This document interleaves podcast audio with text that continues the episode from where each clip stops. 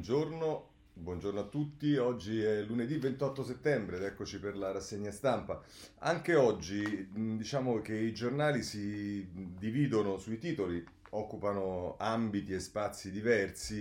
Il Corriere della Sera, per esempio, sceglie di eh, parlare del eh, di Conte, ma nella scelta di cambiare il reddito di cittadinanza, cosa peraltro che anche il Sole 24 Ore mette in prima pagina. Il, il Corriere dice la scelta di Conte cambio il reddito di cittadinanza e invece il Sole 24 Ore la mette così, il reddito di cittadinanza scade per metà delle famiglie, questo eh, sul eh, tema del reddito di cittadinanza. Repubblica continua con eh, il Papa e dà spazio molto a tutte le vicende che hanno riguardato il cardinale, l'ex cardinale Becciu, Vaticano svolta nelle finanze, adesso il Papa cambia tutto e invece la stampa si occupa del MES, in particolare le parole del governatore di Banca Italia Visco, MES pressing di Banca Italia, piano verde da 75 miliardi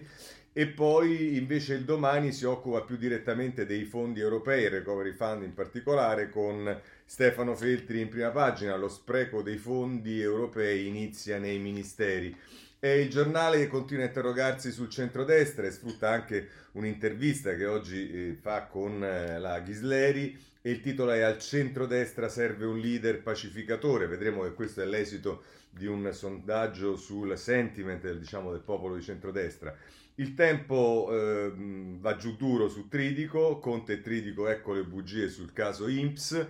eh, Libero si occupa dei grillini invece, ecco i grillini arricchiti, sfruttano l'anticasta per guadagnare. Il riformista, che oggi è in versione economica,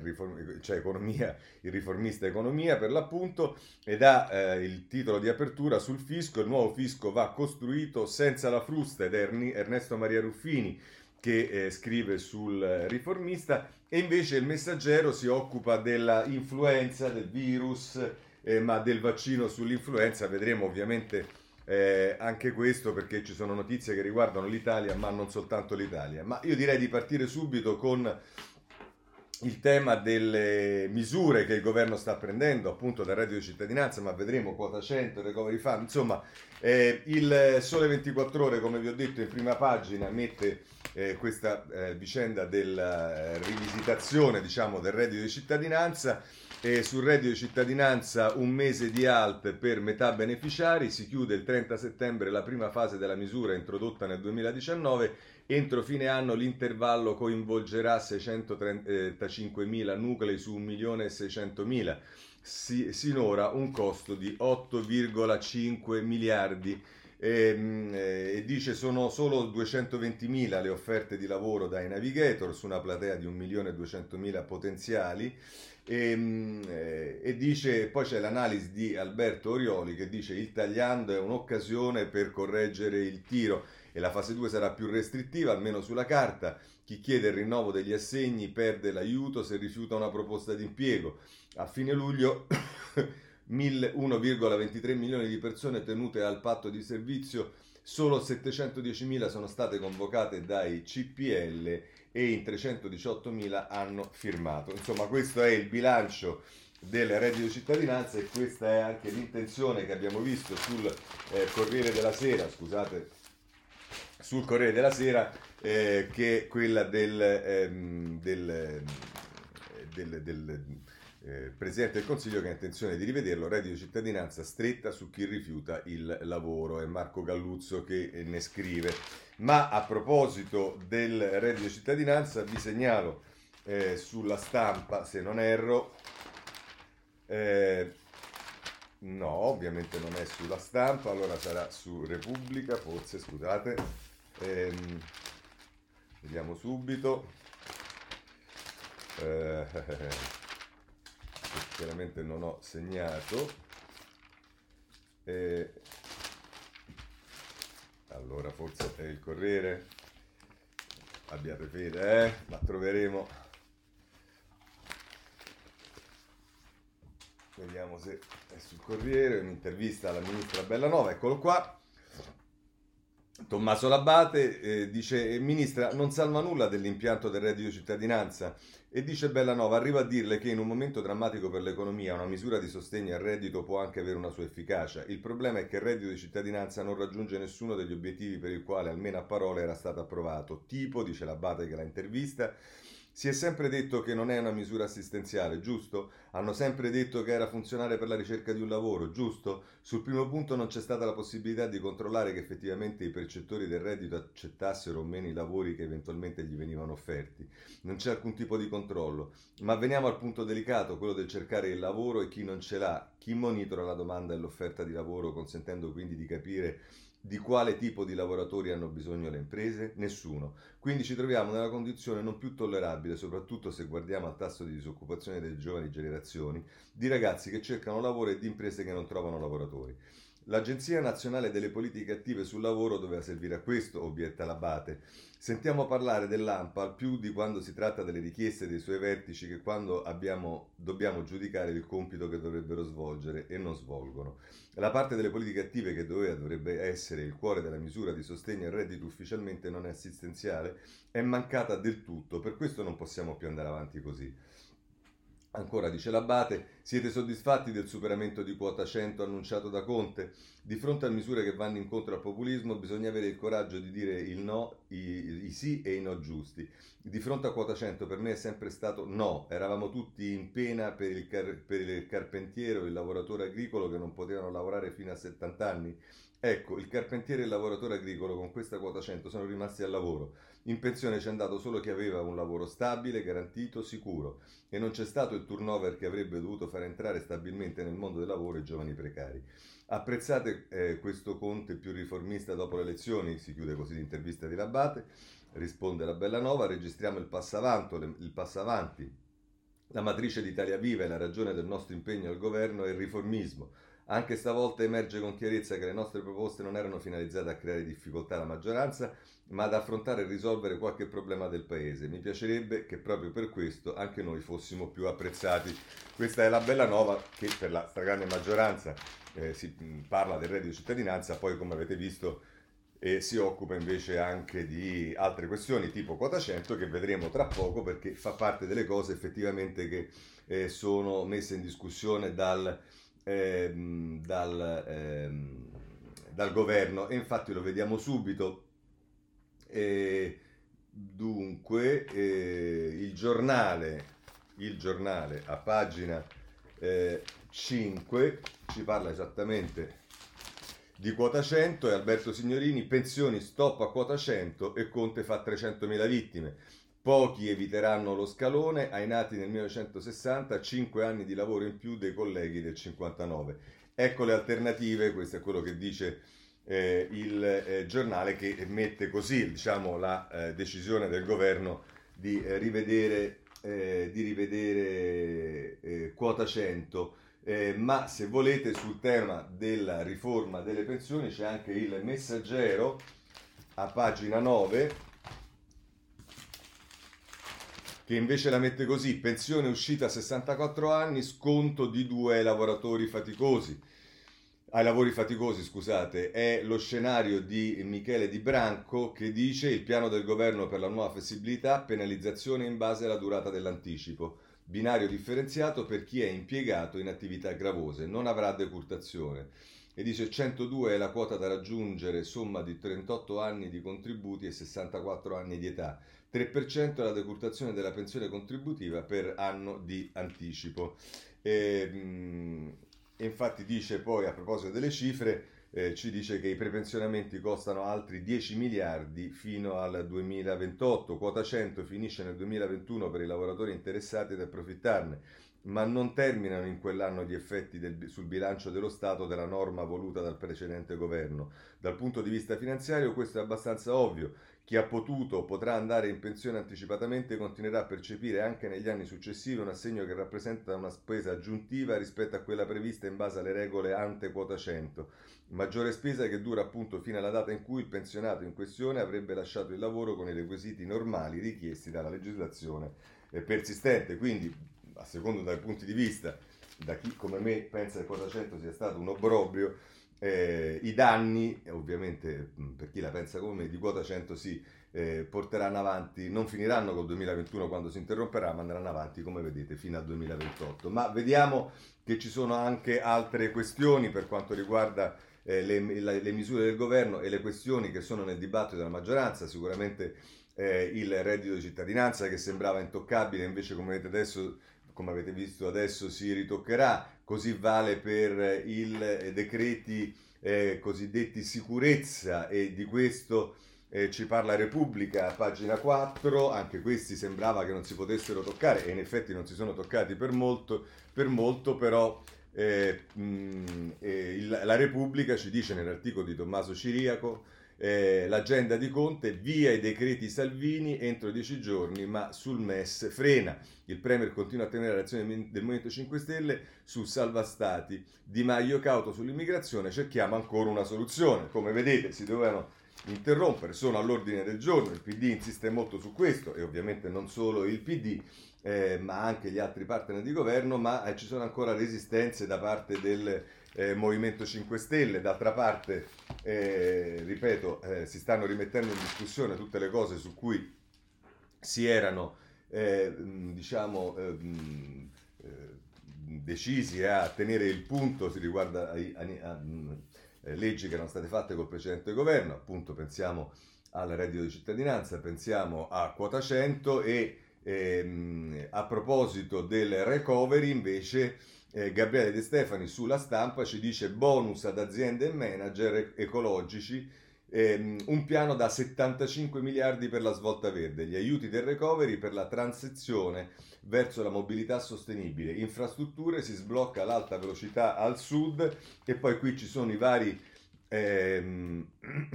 eh, i, i vari capitoli, fondi a ecobonus e riconversioni per quanto riguarda la transizione, per quanto riguarda l'economia circolare, obiettivo fabbrica e rifiuti zero, per quanto riguarda il fisco sgravi a dirigenti che innovano e per quanto riguarda le aree verdi, turismo e salute, spinta sui parchi. Questo a proposito del eh, recovery, ma ancora eh, a proposito dei soldi del recovery vi segnalo su Libero un'intervista all'ex ministro eh, Passera che eh, mette anch'esso, come hanno fatto un po' tutti, sul chi va là, attenzione a come vengono spesi i soldi e infatti ci dice non lasciamo alla politica i soldi che l'Europa ci dà, l'allarme di Passera è già partito l'assalto. L'ex ministro, gli aiuti della UE vanno dati alle imprese e non a comuni e regioni, altrimenti ci ritroviamo con le aiuole al posto dell'alta velocità. È Francesco Specchia eh, che, eh, che, parla e, eh, e, dice, tra l'altro Specchia gli domanda, caro banchiere, questo è un alveare d'acciaio e plexigas da cui si leva un ronzio di idee, direbbe il poeta. Qua c'è la crisi, ma lei produce profitti e manager iperattivi perché, eh, dice Passera, l'entusiasmo, devo frenarli. Ognuno di loro è venuto per contribuire a costruire la sua impresa. Ad un certo punto abbiamo dovuto addirittura introdurre delle regole perché non si esagerasse nello smart working. E sono tutti così, giovani e dirigenti collaudati, età media 37 anni, forti valori comuni in tutte le divisioni di credito, di, eh, eh, però non mi sono portato i miei dall'esterno, avrebbero fatto del male alla loro azienda. Vabbè, questa è la, la cosa che riguarda ehm, eh, diciamo la sua, la sua, azienda e dice... Mh, mm, eh, tra l'altro, ecco qua, eh, il suo sguardo ora passa eh, dall'allegria dei bilanci allo spaesamento. Non mi dica che anche lei è preoccupato per la sottovalutazione della crisi da dietro l'angolo, licenziamenti, lo slittamento delle moratorie, le tasse da pagare, PIL a terra, crollo dei consumi, eccetera. E dice Passera, ovviamente siamo in un momento di grandi opportunità, ma è accaduto prima, tra tutti i fondi europei, Next Generation eh, Europe, eh, MES e fondi strutturali, in tutto ci pioveranno almeno 300 miliardi, in parte addirittura a fondo perduto. Nessun governo e nessun Parlamento ha mai avuto un'opportunità del genere per ridisegnare il futuro del paese. Ma, gli dice Specchia, ma è pur vero che sarà difficile spenderli i soldi se, usciamo, se usiamo i vecchi metodi. E va bene, questo è tra l'altro quello che eh, dice Passera, ma il senso è molto chiaro, è la preoccupazione che obiettivamente non è solo di Passera, è un po' di tutti su quello che c'è da fare. Ma a proposito di Recovery Fund, Prendiamo dal domani l'editoriale di, del direttore Stefano Feltri, lo spreco dei fondi europei inizia nei ministeri e dice Feltri, scrive così, ma davvero la ripresa dell'Italia passa per l'installazione di impianti di virgolette, domotica di controllo, chiuse virgolette, di tutti gli impianti del Palazzo della Farnesina, la sede del Ministero degli Esteri? Rendere intelligente, virgolette, la sede di lavoro di Luigi Di Maio, evitiamo battute, è di certo importante, chi oserebbe mai sollevare dubbi sulla necessità della, virgolette, creazione di un sistema domotico per la gestione coordinata di tutti gli impianti, chiuse virgolette, sono 13 milioni di euro e 6 anni di lavoro, d'accordo noccioline rispetto ai 209 miliardi complessivi in arrivo dall'Unione Europea ma è soltanto una delle 587 voci che compongono l'ultima lista della spesa dei progetti da finanziare con il piano Next Generation EU, che in Italia continuano a chiamare Recovery Fund per ricordare a tutti che vogliamo usarlo per aiutare la generazione attualmente al potere e non, come dovrebbe essere, le prossime che soffriranno le cicatrici della pandemia nel documento che circola da ieri pomeriggio c'è veramente di tutto, dai satelliti agli alberi da piantare nelle città per renderle più verdi, alla digitalizzazione degli archivi degli uffici consolari, ai tagli alle tasse che il commissario Paolo Gentiloni ci ha già detto non essere accettabili come impiego di fondi per la crescita, non per benefici immediati. Ora il ministro delle politiche europee, Enzo Amendola, che è persona seria, ripeterà che si tratta di documenti di lavoro provvisori, privi di qualunque valore, come quelli circolati a fine agosto e subito smentiti. Resta il fatto che siamo ancora fermi alla fase delle liste della spesa. Anche in questo ennesimo e sicuramente provvisorio resto non si vede una strategia, ma soltanto il tentativo di usare il Recovery Fund come un bancomat per pagare progetti che in condizioni normali non riescono mai ad avere abbastanza risorse. Ci sono i piani per la sanità, anche per finanziare quelli, eh, quelli esistenti anche per finanziare quelli esiste il MES che però i 5 Stelle non vogliono e ci sono tutte quelle voci di spesa che una volta avrebbero fatto inorridire il movimento da Beppe, fondato da Beppe Grillo, da un miliardo per la messa in sicurezza degli edifici di culto, eppure il Vaticano di soldi ne ha, abbiamo scoperto nelle inchieste, ma li investe in palazzi londinesi a giacimento di petrolio angolani, e addirittura un miliardo di euro per la tanto detestata linea d'alta velocità Torino-Lione. Ci sono per fortuna anche tante cose sacrosante, svariati miliardi alla scuola, sulle infrastrutture in banda larga, sull'evoluzione digitale di una pubblica amministrazione che continua a vivere di carta, penna e timbri. Molte voci della lista non verranno finanziate, speriamo, ma il fatto che continuino ad essere elencate nei documenti di lavoro indica che ci sono frotte di dirigenti ministeriali che hanno un approccio quasi predatorio ai fondi in arrivo, senza alcuna preoccupazione per l'interesse generale e noi dovremmo essere tranquilli a sapere che saranno loro a gestire i 209 miliardi? Questa è la domanda che si fa Stefano Feltri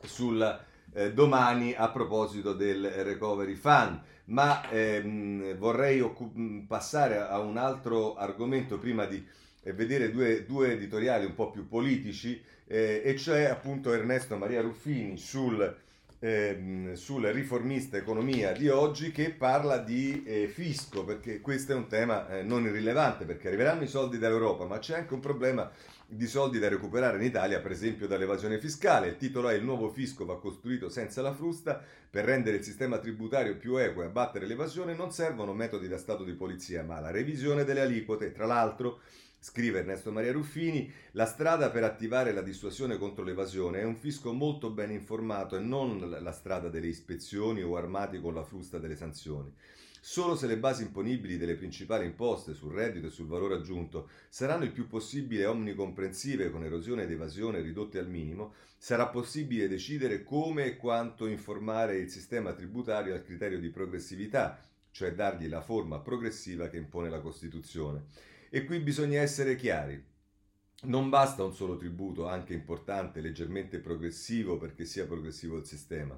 Razionalizzazione di esenzioni e agevolazioni, riduzione dei regimi cedolari e forfettari, revisione del catasto, redistribuzione dei prodotti tra i panieri IVA sono i passaggi necessari per creare le basi su cui poi si potrà decidere, in base all'ammontare di redistribuzione desiderata e al gettito necessario, quante e quali aliquote applicare tenendo altresì conto della redistribuzione fatta tramite la spesa pubblica che, imposte, che eh, le imposte finanziano, ancor più che il sistema tributario è l'insieme di sistema tributario e sistema di welfare che deve essere redistributivo. E magari per aumentare il peso dei tributi progressivi all'interno del sistema si potrebbe pensare ad abolire o ridimensionare prelievi esistenti che non possono essere progressivi Calcolare e pagare le tasse è un lavoro complesso in tutti i paesi del mondo, almeno di quello che si definisce avanzato. Lasciare i cittadini soli di fronte agli adempimenti crea una disparità di trattamento fra chi si può permettere un consulente all'altezza e chi no. Per questo il fisco deve informatizzarsi al massimo grado ed essere l'avanguardia della pubblica amministrazione di cui rappresenta l'interlocutore più frequente per i cittadini. Questo è tra l'altro quello che scrive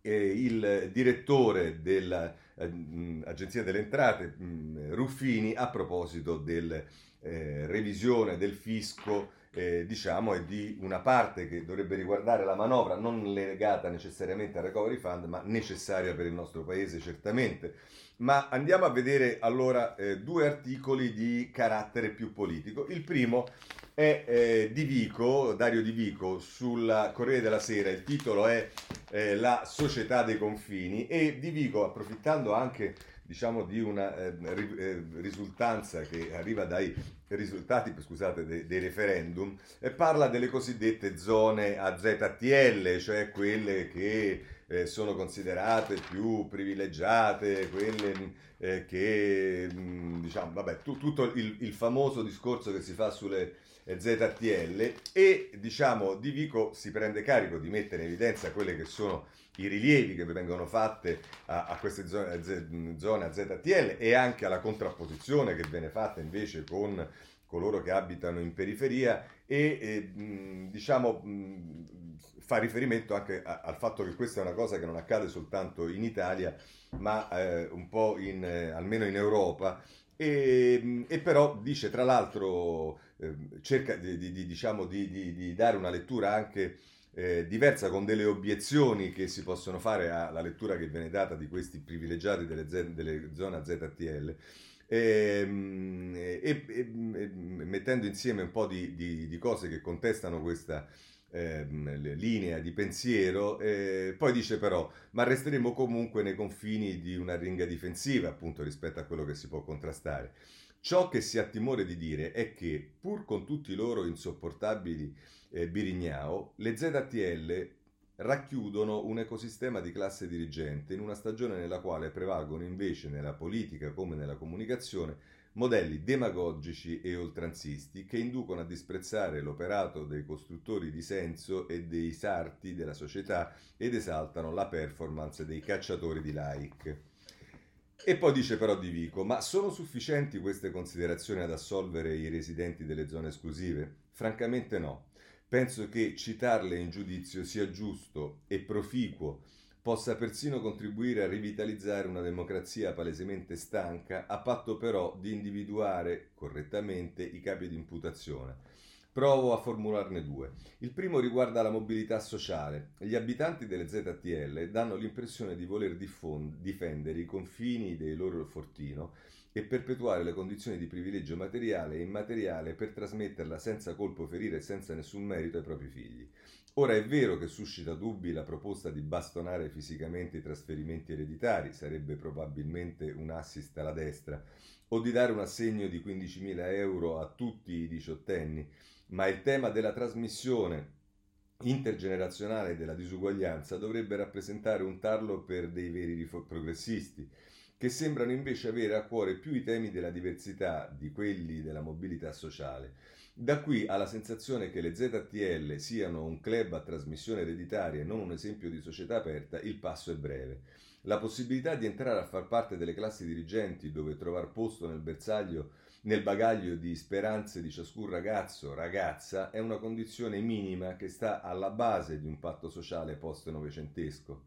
Prendendo a prestito la celebre, la celebre frase di Napoleone, è quasi doveroso incoraggiare ogni fante a portare nel proprio zaino il bastone del maresciallo. Il secondo capo d'accusa riguarda gli ambiti di impiego del circolo ZTL. Per molti dei suoi adepti innovazione è una parola sacra, ma nella vita di tutti i giorni la maneggiano come un coltello, non come un cucchiaio. La utilizzano per infilzare i retrogradi dubbiosi più che per includere e raccogliere adesioni. Così facendo finiscono per contrapporre il futuro al presente e non tengono conto che la, pa- che la, maggioranza, più o meno silente, pensa e ragiona avendo come punto di riferimento altre priorità, non necessariamente confliggenti, quali sono il consumo, la produzione oppure il risparmio. Se l'innovazione non è capace di parlare con questi mondi, finisce per generare un effetto bolla con la triste conseguenza di non far nascere mai in Italia una vera constituency della modernizzazione. Lunga vita dunque alle ZTL, ma dobbiamo chiedere loro, ai loro abitanti non tanto una biura di tic e linguaggi, quanto di mettersi a disposizione per ricreare una connessione con il paese reale lasciare da parte l'arroganza basta, basata su un'indimostrabile superiorità antropologica e eh, sporcarsi le mani con la difficile costruzione di una società eh, dei tanti. Questo è eh, quello che scrive Dario Di Vigo ed è una valutazione, diciamo, eh, politica su quello che dovrebbe fare una classe dirigente. Ma a classe dirigente è, per esempio, il governo e in questo senso voglio, per chiudere questo capitolo e poi entrare nelle questioni politiche anche nella vita dei partiti, segnalarvi eh, sulla stampa a pagina eh, 17 Massimiliano Panarai che parla di Conte, Conte il Doroteo del post politica e con, fa, si fa riferimento eh, al, Conte, mh, mm, al, al, Conte prima nel governo precedente, poi in questo, poi tutta l'ondata, come ha gestito l'ondata, lo chiama il contismo 1 e il contismo 2, ehm, ehm, cioè quello con, nel, nel, governo con la Lega in cui si portava avanti temi molto populisti, poi invece la vicenda del Covid, e insomma quello che sta accadendo adesso e dice tra l'altro Panarai a fare da ponte tra i diversi stadi del contismo sono alcuni elementi di fondo come l'attendismo e la politica del rinvio per aggirare le divergenze di vedute tra partner della coalizione. Eh, e come il came- camaleontismo effigiato nell'immagine del camaleon- camaleconte, da cui derivano anche la sua attitudine all'adattabilità, al mutare delle circostanze, un mix di passato e presente e futuro nel quale si ritrovano tracce di una concezione della politica notabilare del gattopardismo quale permanenza di lungo periodo del passaggio pubblico italiano, riveduta e aggiornata all'insegna di un trasformismo liquido 2.0 e dell'accreditamento di un format di decisionismo mediatico. Una strategia della flessibilità assolta e totale che finora ha decisamente pagato dal punto di vista dei consensi e un equilibrismo che in termini di suggestioni e ascendenze appare per certi versi come democristiano, eh, ma risulta anche molto postmoderno eh, ed è basato su una forma ferrea di realpolitik. Per Conte contano innanzitutto i rapporti di forza e oggi che si sono spostati a vantaggio del PD, eccolo annunciare l'archiviazione di quota 100 e frasi più possibilista sul MES. Il contismo 2 si caratterizza così come un rinnovato protagonismo ed un segno più direttamente interventista per cavalcare il cambio di fase successivo alle ultime consultazioni elettorali. E con l'occhio puntato sulla debolezza di una parte del sistema dei partiti, perché la crisi del Movimento 5 Stelle e quella delle formazioni centriste regala all'inquilino di Palazzo Chigi, eh, di detentore di una rete ampia e consolidata di relazioni istituzionali internazionali e con l'ipotesi di riserva, sebbene non facile, di un proprio partito, tutta una serie di chance ulteriori e la carta del suo paradossale doroteismo post-politico si rivela spendibile su vari tavoli. Ebbene, questa è il, eh, diciamo, l'analisi che fa Panerari eh, del Conte, Conte 1, Conte 2, ebbene. Eh, c'è un caso che domina ed è quello di Tridico, vediamo dalla Repubblica che ha lanciato questo eh, presunto scandalo, comunque questo eh, tema del... Eh, cioè, no, non è un presunto scandalo, ma sicuramente adesso al di là delle responsabilità non v'è dubbio che la questione del, del, eh, dell'aumento di stipendio in un momento così difficile del eh, presidente Tridico è una questione seria. Però Giovanna Vitale eh, firma questo articolo a pagina 8, primo piano scandalo all'Inps, dal Conte 1 al Conte 2 tutti i pasticci sull'aumento di stipendio a Tridico. Il decreto di agosto dice che il compenso di 150.000 euro decorre dalla data di nomina, che risale a più di un anno fa. E, ehm, poi c'è un'intervista proprio per questo, perché sostanzialmente la difesa eh, di Tridico e eh, di, dei 5 Stelle è, sì, guardate, questa cosa è stata decisa con il governo Salvini e sottosegretario al ehm, al lavoro, quindi perfettamente informato di questa decisione, era Durigon, il quale nel taglio basso di pagina 8 viene intervistato sempre eh, da... Ehm, non so da chi in realtà, ma insomma dice, perché è siglato CL, dice non sapevo dell'aumento, se ne occupò l'ufficio di Di Maio. Ecco, qui ritorniamo al tema, eh, è tutto accaduto a mia insaputa. Quello che sicuramente sapeva tutto era Luigi Di Maio e vorrei dire che, diciamo, quando adesso sentite no, il taglio dello stipendio dei parlamentari, le cose, eccetera, eccetera, eccetera, questo vale come, mm, mm, diciamo, i temi utilizzati durante il referendum e vedremo che questo poi si sposa con eh, l'articolo di la prima pagina di Libero, cioè di tutti quelli che diciamo eh, denunciano scandali, cose e via dicendo, e poi sotto banco però di fatto o direttamente o indirettamente consentono che quello che accusano accadere agli altri magari non accade, invece poi accada ai loro amici. Questo ci dice eh, la Repubblica a pagina 8, ma se volete c'è il tempo che eh, prende le difese per l'appunto del centrodestra e di Durigon, Conte e Tridico, ecco le bugie sul caso INPS, Palazzo Chigi è stato coinvolto nell'ok all'aumento di stipendio, è stato il presidente INPS a darsi 80.000 euro in più di prima. E allora se volete andate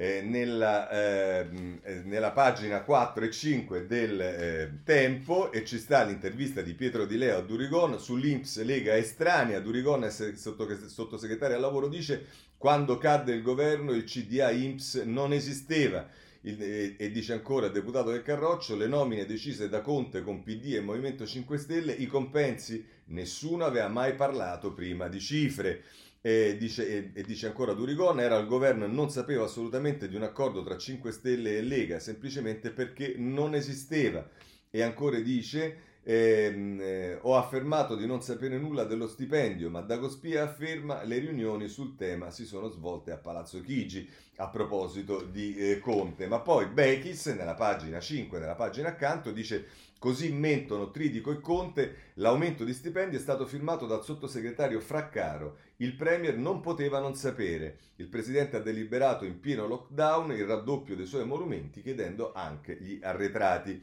E, ehm, eh, insomma questo è eh, il tema, ma a proposito di questo, e lo dico perché poi vedremo che questo ritorna, ci sono le, devo dirlo, singolari dichiarazioni del... Eh, di, di Stefano Fassina, che vede un complotto in tutto questo e lo mette in evidenza il tempo nel taglio basso, lo stipendio fa litigare la sinistra, Rizzo e Fassina su posizioni diverse, il segretario del Partito Comunista dice prendono in giro gli italiani, il deputato di Leu macchina del fango, sì perché Fassina ha detto che questa è tutta un'operazione mirata a far saltare il governo, ora francamente eh, questo fa leggermente sorridere, ma a proposito proprio di questo segnalo due questioni, la prima due diciamo, editoriali, due commenti. Il primo è di eh, Flavia Perina sulla stampa, pagina 7, eh, che dice, mh, parla sostanzialmente al di là di, di, di, come sono andate le cose. Il titolo è Se la politica perde contatto con il paese, parla di una disconnessione evidente eh, tra le scelte di palazzo e le condizioni anche emotiva del paese. Si domanda come è possibile, e la domanda è proprio come è possibile, e dice Perina tra l'altro mistero o forse ovvia dimostrazione della differenza a lungo dimenticata che passa tra la teoria del populismo e un'autentica vocazione popolare. I desideri, le emozioni e le volontà del popolo sono da anni la bussola quasi esclusiva dei partiti, talvolta la loro ossessione, nonché il metronomo che regola i tempi del governo e del Parlamento, suggerisce di dilazionare, accelerare le leggi, lanciare campagne o metterle a dormire. È bizzarro scoprire che a questa inesausta rincorsa del favore del popolo sia sfuggita l'elementare dato di realtà che il popolo italiano sta attraversando la crisi economica più grave della sua storia recente. Ha cancellato progetti di vita, spese non indispensabili, vacanze, sta attingendo ai risparmi per sostenere figli che hanno perso il lavoro, tra le cinghie in cassa integrazione senza sapere se a gennaio avrà ancora un reddito o no, cerca la via dell'emigrazione, una percezione anche minima di questa condizione che riguarda una parte rilevante dei cittadini, sarebbe bastata a suggerire un rinvio degli aumenti ai dirigenti IMSS. Sarebbe stato forse ingiusto, Tridico prendeva uno stipendio ridicolo, meno di un dirigente di seconda fascia, e magari scoraggiante per i vertici dell'istituto su cui pesa un super lavoro mai visto, ma la politica è fatta anche della capacità di capire la condizione generale del paese e di pronunciare un non possumus quando i tempi lo richiedono. Questo è Flavia Perina che mette in evidenza al di là di tutto il tema dell'opportunità rispetto alla situazione eh, che si sta vivendo, ma ancora più eh, duro e ampio nella valutazione è Stefano Folli nel suo punto a pagina eh, 27 di Repubblica eh, che la mette così. Stefano Fassina, eletta alla Camera con l'EU ed esponente del sovranismo di sinistra, tra virgolette, parla del caso Tridico portato alla luce da Repubblica come di un, virgolette, ennesima campagna di fango mediatico politica per far saltare l'alleanza PD 5 Stelle e il governo Conte, chiuse le virgolette, e aggiunge, virgolette, gli è andata male con il referendum, ora ci riprovano, chiuse virgolette. In realtà, più che una campagna fangosa, la vicenda del presidente dell'Inps testimonia del comportamento approssimativo e opaco di una certa classe dirigente, amministrativa e politica, soprattutto la seconda. Ciò che qui nel dibattito pubblico è stato rilevato non è tanto l'adeguamento in sé degli stipendi ai vertici dell'istituto, tema per cui si poneva comunque un problema di sensibilità sociale e dunque di opportunità politica, quanto il modo poco trasparente e ubiquo attraverso cui si è giunti alla decisione. Nonostante quel che pensa Fassina, se l'intesa 5 Stelle PD è così fragile che basta una polemica sull'Inps per metterla a rischio, la questione riguarda il patto di governo e non i giornali che gettano luce sulle zone d'ombra. Quanto al referendum, chi ha votato sì pensando di salvaguardare i 5 Stelle e il governo, come afferma l'esponente della sinistra, si è assunto una certa responsabilità, visto che ha contribuito a incrinare la Carta Costituzionale per inseguire la convenienza politica del momento, abbastanza sorprendente considerato che Fassina, di cui si ricorda l'aspera opposizione alla riforma Renzi del 2016, ha fondato un movimento intitolato Patria e Costituzione. Tuttavia il caso Tridico non disturba solo la maggioranza, rilevando le bizzarre contraddizioni dei 5 Stelle che vorrebbero essere classe dirigente e invece finiscono per accrescere i dubbi circa le loro qualità di governo a tutti i livelli. Anche l'opposizione è invischiata negli aspetti meschini della vicenda è Giorgia Meloni a svelarlo quando si domanda come sia possibile che Di Maio e Conte chiedano oggi lumi ignorando che l'aumento di stipendio al presidente dell'Istituto Previdenziale, anche a quello dell'INAIL, era stato deciso nel giugno 2019. E chi lo decise? Il Ministero del Lavoro, retto allora proprio da Di Maio, mentre a Palazzo Chigi, con una maggioranza molto diversa da oggi, sedeva lo stesso Premier. La domanda di Fratelli d'Italia è legittima, ma lascia nell'ombra un terzo soggetto, la Lega di Salvini, oggi nel fronte di opposizione, ma nel primo semestre 2019 ancora al governo con i 5 Stelle. Sottosegretario al Ministero del Lavoro, quando si dà corso all'accordo per adeguare gli stipendi dei vertici dell'Inps e INALI, è leghista Durigon. Difficile credere che ignorasse la decisione nata da un'intesa nell'ambito della maggioranza, la stessa che aveva portato alla scelta di Tridico come presidente, anche se come abbiamo visto Durigon smentisce. Scelta che lo stesso Duricon, dopo essere stato all'opposizio- passato all'opposizione, criticherà con vigore, ma ammettendo che si trattava del frutto obbligato di una lottizzazione. Di conseguenza, se Di Maio e Conte erano a conoscenza dei fatti, come la Meloni sospetta, è strano che il terzo personaggio al vertice dell'esecutivo, cioè Salvini, ne fosse invece all'oscuro. In altri termini, la leader di Fratelli d'Italia rivendica per sé la coerenza di una linea di opposizione che Salvini non può certo esibire Forse la sottolineatura non è voluta, o forse invece sì. In ogni caso, chi deve intendere, intenderà. Questo è eh, Folli a proposito della vicenda Tridico, col quale possiamo anche chiudere diciamo, questo capitolo. Eh, che peraltro va avanti ormai da alcuni giorni e, e, ne abbiamo viste tutte le sfaccettature. Ma visto che stiamo parlando della responsabilità della Lega, anche della Lega, in questa vicenda di Tridico, andiamo invece a eh, occuparci della Lega perché oggi è il giorno del processo di Salvini, Salvini che ha convocato le masse eh, a Catania in occasione di questa udienza, eh, sarà la Pontida del Sud, eccolo qua, Salvini a pagina 12 del Corriere della Sera ed è eh, Cesare Zapperi, Salvini a processo, raduna la, Lena, la, la, la, Lega a Catania, da giovedì la Kermesse per il caso Gregoretti, il leader dice ingresso nel PPE, lo escludo e oggi va da Zaia. E dice Marco Cremonesi nell'intervista che fa a Stefano Candiani, che è il senatore eh, e che è stato sottosegretario all'interno con Salvini ed ora è commissario in Sicilia, per tre giorni parleremo di libertà, sarà la nostra Pontida del Sud, faremo dibattiti sul paese reale. E vabbè, questo è quello che ci dice eh, il Corriere della Sera. Eh, se volete sapere come la pensa Salvini, basta che andate direttamente sul tempo che lo intervista a pagina 7, toni un po' diversi, dice non chiamo Conte a processo, Salvini nessun reato per il caso Gregoretti, non ne abbiamo commessi né io né il Premier. Il leader della Lega sabato in tribunale a Catania per l'udienza preliminare, l'ex ministro dell'interno accusato di sequestro di persona e tra l'altro eh, a proposito della polemica perché a Formello aveva detto che i sintomi della febbre, i dolori e compagnia bella, è andato sul palco senza ma- mascherina, dice niente febbre ma torcicollo, ho fatto il tampone a Mediaset per la TV e per quanto riguarda eh, le, le, la magistratura, le toghe in particolare, dice non ce l'ho coi PM, la procura aveva chiesto l'archiviazione. E, ehm, e dice a proposito del suo stato d'animo, mi trovo imputato per la prima volta nella mia vita, non sono preoccupato, ho fatto solamente il mio dovere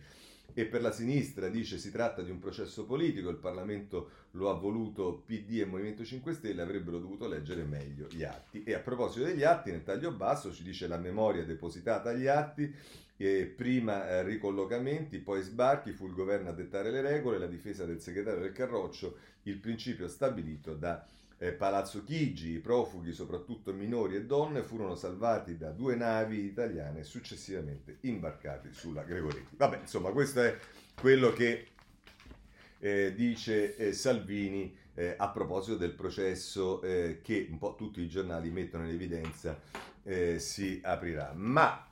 segnalo sulla Repubblica in prima pagina e poi prosegue a pagina 27 proprio dedicato a Salvini un editoriale di Ezio Mauro, l'ex direttore di Repubblica, le vie di fuga di Salvini. Tra l'altro, dice Mauro, Salvini ha operato un trapianto sul vecchio corpo leghista, spostando il partito dalla tutela eh, del nord contro l'Italia di Roma Ladrona con, mh, a un nazionalismo vittimista ed egoista per un paese chiuso in se stesso contro le insidie dell'Europa e dei migranti, prigioniero della paura. Lo schema è entrato in crisi quando le angosce concrete e universali per la minaccia del virus hanno ridimensionato le paure artificiali e gonfiate della politica che le mentre, che le alimentava quotidianamente, mentre il Recovery Fund ha trasformato eh, la UE da nemica ad alleata protettrice. In entrambi i casi Salvini è sembrato fuori dai giochi nonostante la sua campagna elettorale permanente, come se la crisi della pandemia gli avesse infettato il vocabolario portando fuori sincrono le sue parole e soprattutto come se non avesse un pensiero di ricambio. L'Italia ha paura anche oggi, naturalmente, e chiede sempre sicurezza, ma Salvini vede questo sentimento collettivo mutare sotto i suoi occhi e non riesce più a cavalcarlo, anche perché la paura del male non è indirizzabile contro qualcuno e la sicurezza del contagio dipende in gran parte dalla responsabilità individuale. Il leader della Lega si trova così improvvisamente senza un nemico contro cui indirizzare l'ansia, la solitudine e il risentimento e protesta inutilmente contro se stesso e togliendosi la mascherina. Questo è tra l'altro quello che dice Ezio Mauro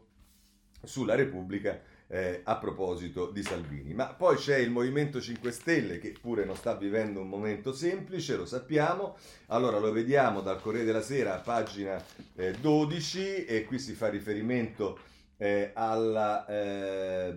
legge elettorale, eh, dice legge elettorale Di Maio apre giusta la soglia del 3% e sulle riforme si può discutere di bicameralismo. Oggi Crimi vede ministri. La cosa straordinaria della politica, in particolare della politica 5 Stelle, in particolare di Di Maio, è che in questo paese si può dire due giorni prima, una settimana prima,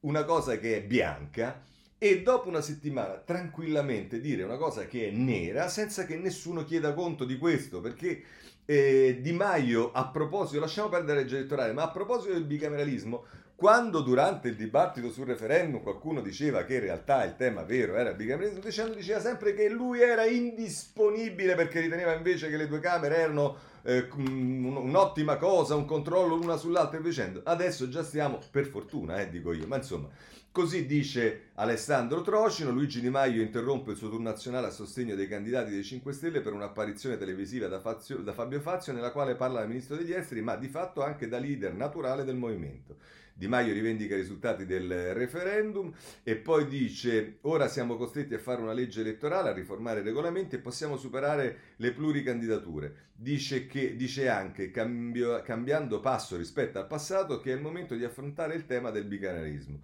Il modello delle regionali, il modello inevitabile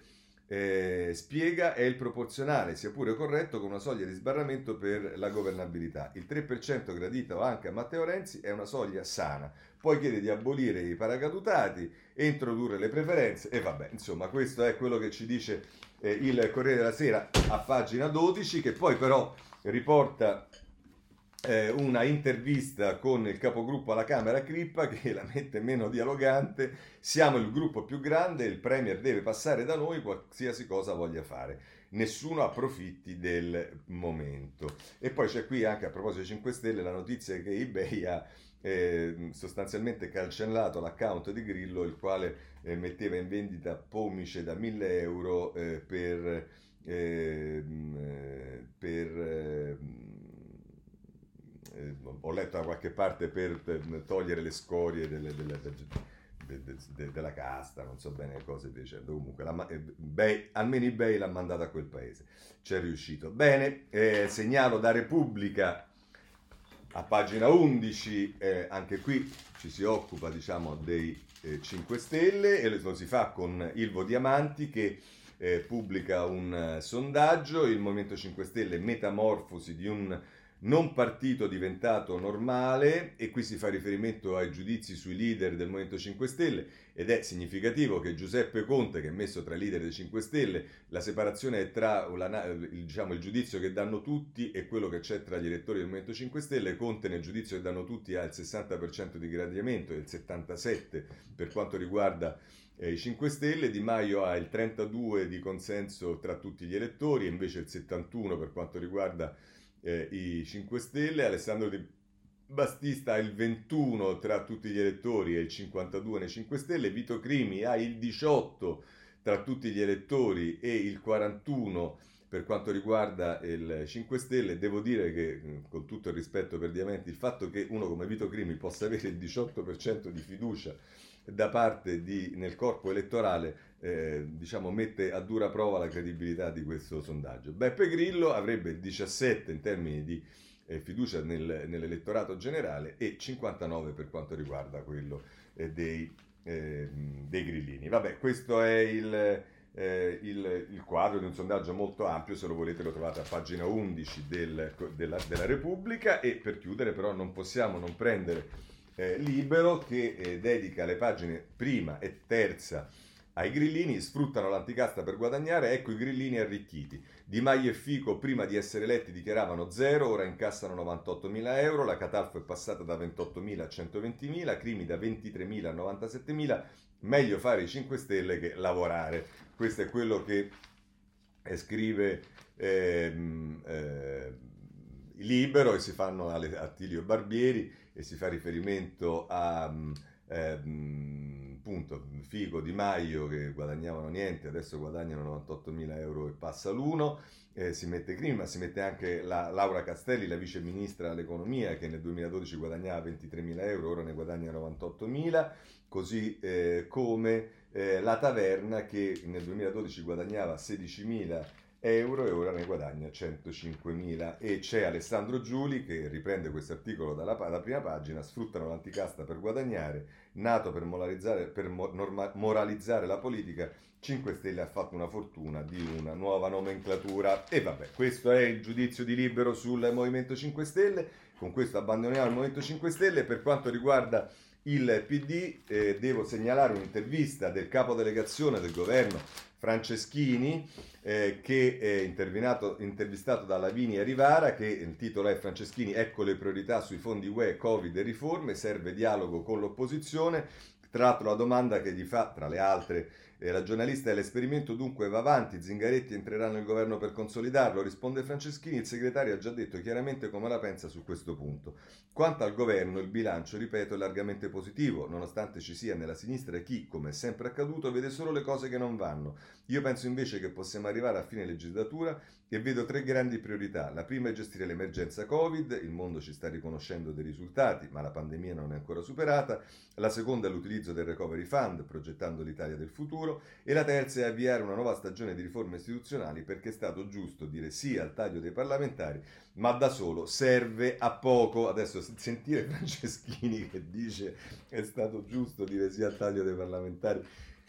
Ma giusto perché gli voglio bene è veramente un amico, perché sennò, vabbè. E vorrei sottolineare un aspetto, queste tre priorità sono un terreno formidabile per cercare di costruire un rapporto con l'opposizione, attraverso il dialogo Stato-Regioni e naturalmente in Parlamento. Credo sia possibile anche perché al centrodestra, dopo le ultime regionali, mi pare sia passata la voglia di andare subito al voto. Dice la giornalista, lei parla di riforme sulla vostra proposta di legge elettorale proporzionale, le cose sono messe male. Italia Viva, padri nobili del PD e il primo partito dell'opposizione, la Lega, sono per il maggioritario. Dice Franceschini, intanto a favore del proporzionale c'è stato un voto nel nostro partito e un accordo siglato da tutta la maggioranza con un testo in Parlamento che credo sarà sostanzialmente confermato nonostante alcuni distinguo. Poi c'è il merito, si dice che il, proba- che il proporzionale crea instabilità. In realtà in questi ultimi vent'anni abbiamo avuto diversi sistemi maggioritari, ma i governi sono cambiati più volte. La legge elettorale in sé non garantisce la stabilità, ma di certo il maggioritario costringe le forze moderate del centrodestra a stare zitte e buone sotto l'ala di Salvini. Non sapevo che Franceschini si preoccupasse adesso di quello che accade nel centrodestra. Vabbè, si riferisce a Forza Italia? Eh, lì in effetti molti sono favorevoli al proporzionale. Sareste pronti ad approvare in aula una legge elettorale con i voti dei forzisti tagliando fuori renziani e sinistra. Per fare una, legge, una buona legge elettorale devi prima avere un accordo nella maggioranza. Questa è la premessa. Poi devi allargare il più possibile il consenso all'opposizione. Vabbè. Eh, ci sono altre domande, ma ne segnalo solo una perché invece questa è significativa, andrà analizzata, vedremo che vuol dire. Dice la giornalista,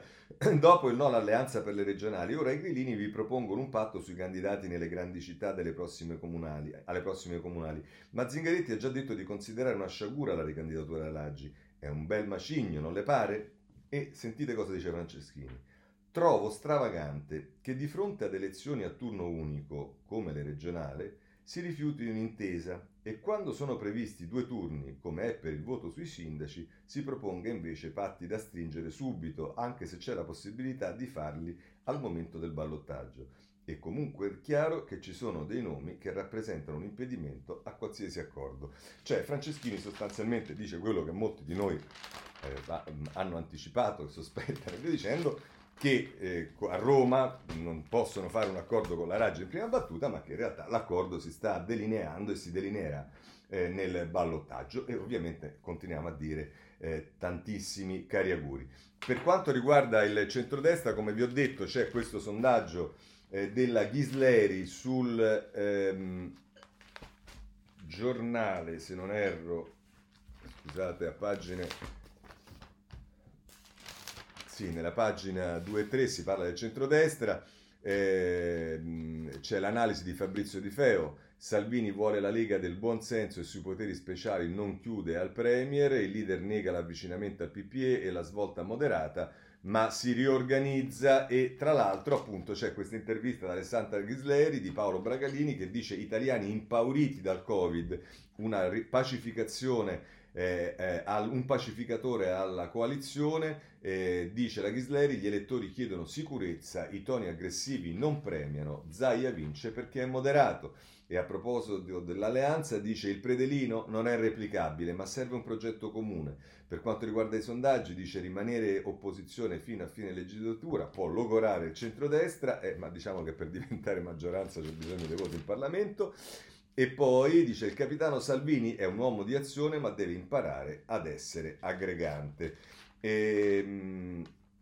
e va bene, questo è quello che ci dice il giornale sulla base di un analista come la Ghisleri che sicuramente eh, non è una che non mh, mm, conosce le questioni. E per quanto riguarda eh, la giustizia, segnalo sul domani eh, un po' in linea con ehm, l'articolo che c'era stato di Mieli e al quale aveva risposto Salvi, mh, il primo magistrato della Cassazione, sul caso Palamara, vi segnalo Nello Torchia, ehm, scusatemi, vi segnalo no, sul, eh, a pagina 5, scusatemi, eh, invece eh, Giulia Merlo che eh, la mette così, la magistratura processa Palamara e assolve se stessa. Al CSM 11 udienze in 20 giorni per arrivare a sentenza sul PM accusato di gestire le nomine. L'obiettivo è chiudere prima del pensionamento di Davigo e chi lo cercava non, chi lo, eh, lo cercava non corre rischi. Insomma, il caso degli incarichi nelle procure, eh, il domani lo denuncia. Ehm, eh, così, ma vi dicevo anche appunto in prima pagina da segnalare eh, un, in, eh, invece un, un, articolo di Nello Torchia da Santa Maria Capovetere, la spedizione punitiva della polizia in carcere, ecco le prove degli abusi e tra l'altro eh, scrive eh, Nello Tor- Trocchia, eh, schiene sfregiate, detenuti in ginocchio, contusioni, il 6 aprile si è consumato un episodio di inaudita violenza nel carcere... Fre- eh, Francesco Uccella di Santa Maria Capovetere in provincia di Caserta. Ci hanno distrutti, dice un ex detenuto che chiede di rimanere anonimo. Ora da uomo libero ricostruisce i fatti di quelle ore. La sua testimonianza degli abusi agghiaccianti trova conferma nei video che hanno ripreso la violenza. Si tratta di documenti che permettono di scrivere la verità su quella giornata e di raccontare il pestaggio dei danni di decine di detenuti da parte di un contingente speciale composto da circa 300 poliziotti penitenziari. Dopo le prime denunce dei detenuti e le repliche del DAP, il Dipartimento dell'amministrazione penitenziaria su questa vicenda è calato il silenzio, interrotto solo lo scorso 11 giorno giugno con un decreto di perquisizione nei confronti di 57 agenti della polizia eh, penitenziaria. Qui si fa riferimento anche a Matteo Salvini che è andato subito là sotto a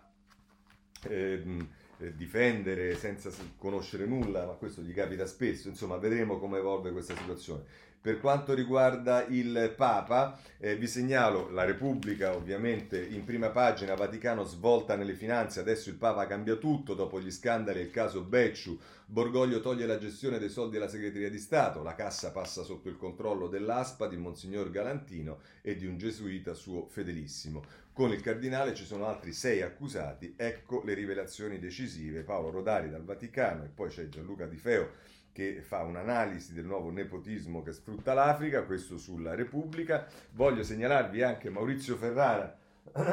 l'ex direttore del Foglio, sul Foglio, eh, che eh, diciamo, eh, la mette abbastanza mh, diciamo, pesante nei confronti della decisione del Papa. E, tra l'altro, scrive Ferrara, quando si tratti di essere nel mondo, ma non nel mondo i gesuiti dovrebbero essere maestri, invece qualcosa è andato storto se il loro primo papa si consegna mani e piedi alle inchieste dell'espresso, via certi protocolli andrebbero rispettati e fatti rispettare. Le istituzioni sacrali o carismatiche non possono agire su istruzioni della finanza, con tutto il rispetto per il lavoro dei finanzieri, non possono incorporare un senso e una procedura di giustizia mutati dal secolo, altrimenti poi succede che il cardinale Pell, questo Dreyfus, incarcerato e torturato da una giustizia aborigena, con l'anello al naso, fino ad essere poi assolto da sette giudici supremi su setti per le false accuse che gli sono costate tutto e che mostra di godere adesso per la disgrazia subitanea del suo nemico curiale cardinale Giovanni Angelo Becciu, passa dallo statuto del grande innocente abbandonato dalla sua famiglia vaticana come un cane in autostrada al ruolo indecente di inquisitore in seconda. La carità non è solo un sentimento, l'esistenza del divino è una tecnica di governo. I protestanti, le loro chiese e assemblee, prima che svanissero nel mondo, le modellarono sullo stato del loro tempo, mica sulla fede sle- selvaggia e sublime di Lutero o sull'austerità di Calvino. Niente si regge su uh, Paternoster, transe l'intimità, eh, Paternoster tranne l'intimità della preghiera e della relazione con Dio e del suo popolo credente. Figuriamoci un'istituzione bimillenaria che ebbe il suo battesimo di fuoco e della roccia prima da Cristo, maestro della vera giustizia, e poi da un imperatore romano e presidente del concilio. Vabbè, questo tra l'altro è così, la mette, eh, eh, la mette eh, Ferrara. per quanto riguarda lo sport, adesso rapidamente, solo dei titoli, il messaggero eh, a pagina 7 ci dice che c'è un problema tra Spadafora e CIO, Olimpiadi l'Italia rischia, il CIO contro Spadafora e adesso la legge si ferma. Pagina 7 del Messaggero. Per quanto riguarda invece autostrade, c'è un po' su tutti i giornali, ma in particolare lo pigliamo dalla stampa che vi dedica due pagine, la 4 e la 5. E il governo ad autostrade risposta in tre giorni o sarà revoca immediata. E poi c'è il retroscena di Lario Lombardo, ultima mediazione a Palazzo Chigi, congelare i fondi del eh, risarcimento, questo sulla stampa. Per quanto riguarda eh, eh, invece mh, il lavoro, è sempre sulla stampa che eh, voglio segnalarvi a pagina 16 eh, questo titolo sulla garanzia giovani, garanzia giovani, boom di tirocini, ma solo uno su tre resta in azienda. A sei anni dal debutto, la prima fase della misura UE è conclusa. Bilancio in chiaroscuro, però il progetto sarà rifinanziato. La stampa a pagina 16. Eh, ancora per quanto riguarda la scuola segnalo eh, due questioni. Il messaggero a pagina 5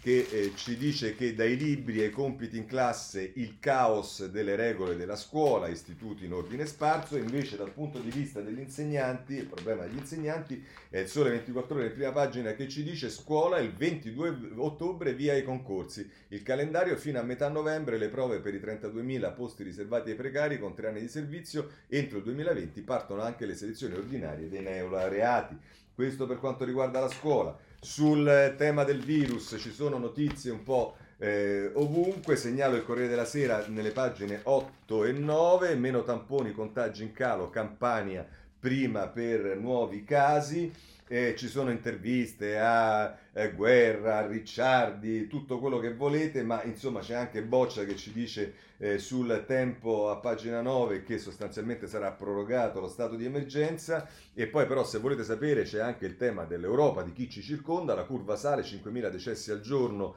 il mondo ha un milione di vittime, questo eh, è quello che ci dice il Corriere della Sera per quanto riguarda il resto dei paesi d'Europa. Eh, segnalo sulla stampa, pagina 10, un, un, una, un, eh, un, articolo sul tema della violenza alle donne che è molto indicativo. Eh, dice violenza, 5.000 le donne in pericolo, ma solo una su sette ha denunciato i dati dell'Istas sulle chiamate di richiesta di aiuto fatte durante i mesi del lockdown più 73% rispetto al 2019. Eh, tutti i giornali segnalano il, mm, il, il, l'appartenente alla capitaneria di Porto, eh, Visalli, che eh, è morto per salvare un ragazzo, sta su tutti i giornali e in particolare eh, a Milazzo e lo segnalo sul Corriere della Sera, pagina 19, annega per salvare due ragazzi, Messina ha recuperato il corpo del militare della capitaneria, è morto da eroe, il cordoglio di eh, Conte, questo è quello che ci dice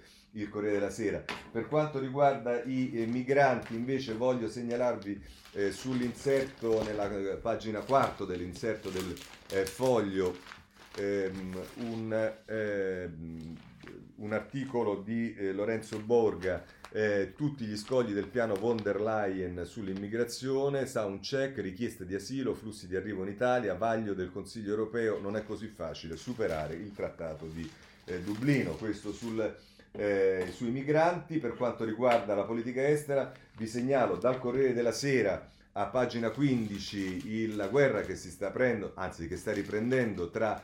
Armenia e Azerbaijan eh, Armenia Azeri brucia il Caucaso, eh, si riaccende la guerra dei 30 anni, l'Azerbaijan bombarda il Nagorno-Karabakh, 16 morti, le pressioni di Russia e Turchia. E per concludere, invece, per quanto riguarda gli Stati Uniti, eh, c'è Trump che eh, ogni giorno ce n'ha una, adesso è il problema delle tasse, Trump per anni non ha pagato le tasse, l'inchiesta del New York Times scuote il voto in USA. Eh, questo è quanto ci dice la Repubblica. Bene, con questo concludiamo la rassegna stampa di oggi. Per chi vuole ci possiamo sentire domani alla stessa ora alle sette e mezza e ricordo sempre poi c'è la possibilità di riascoltare tra una decina di minuti il podcast di questa rassegna stampa. Grazie a tutti e buona giornata.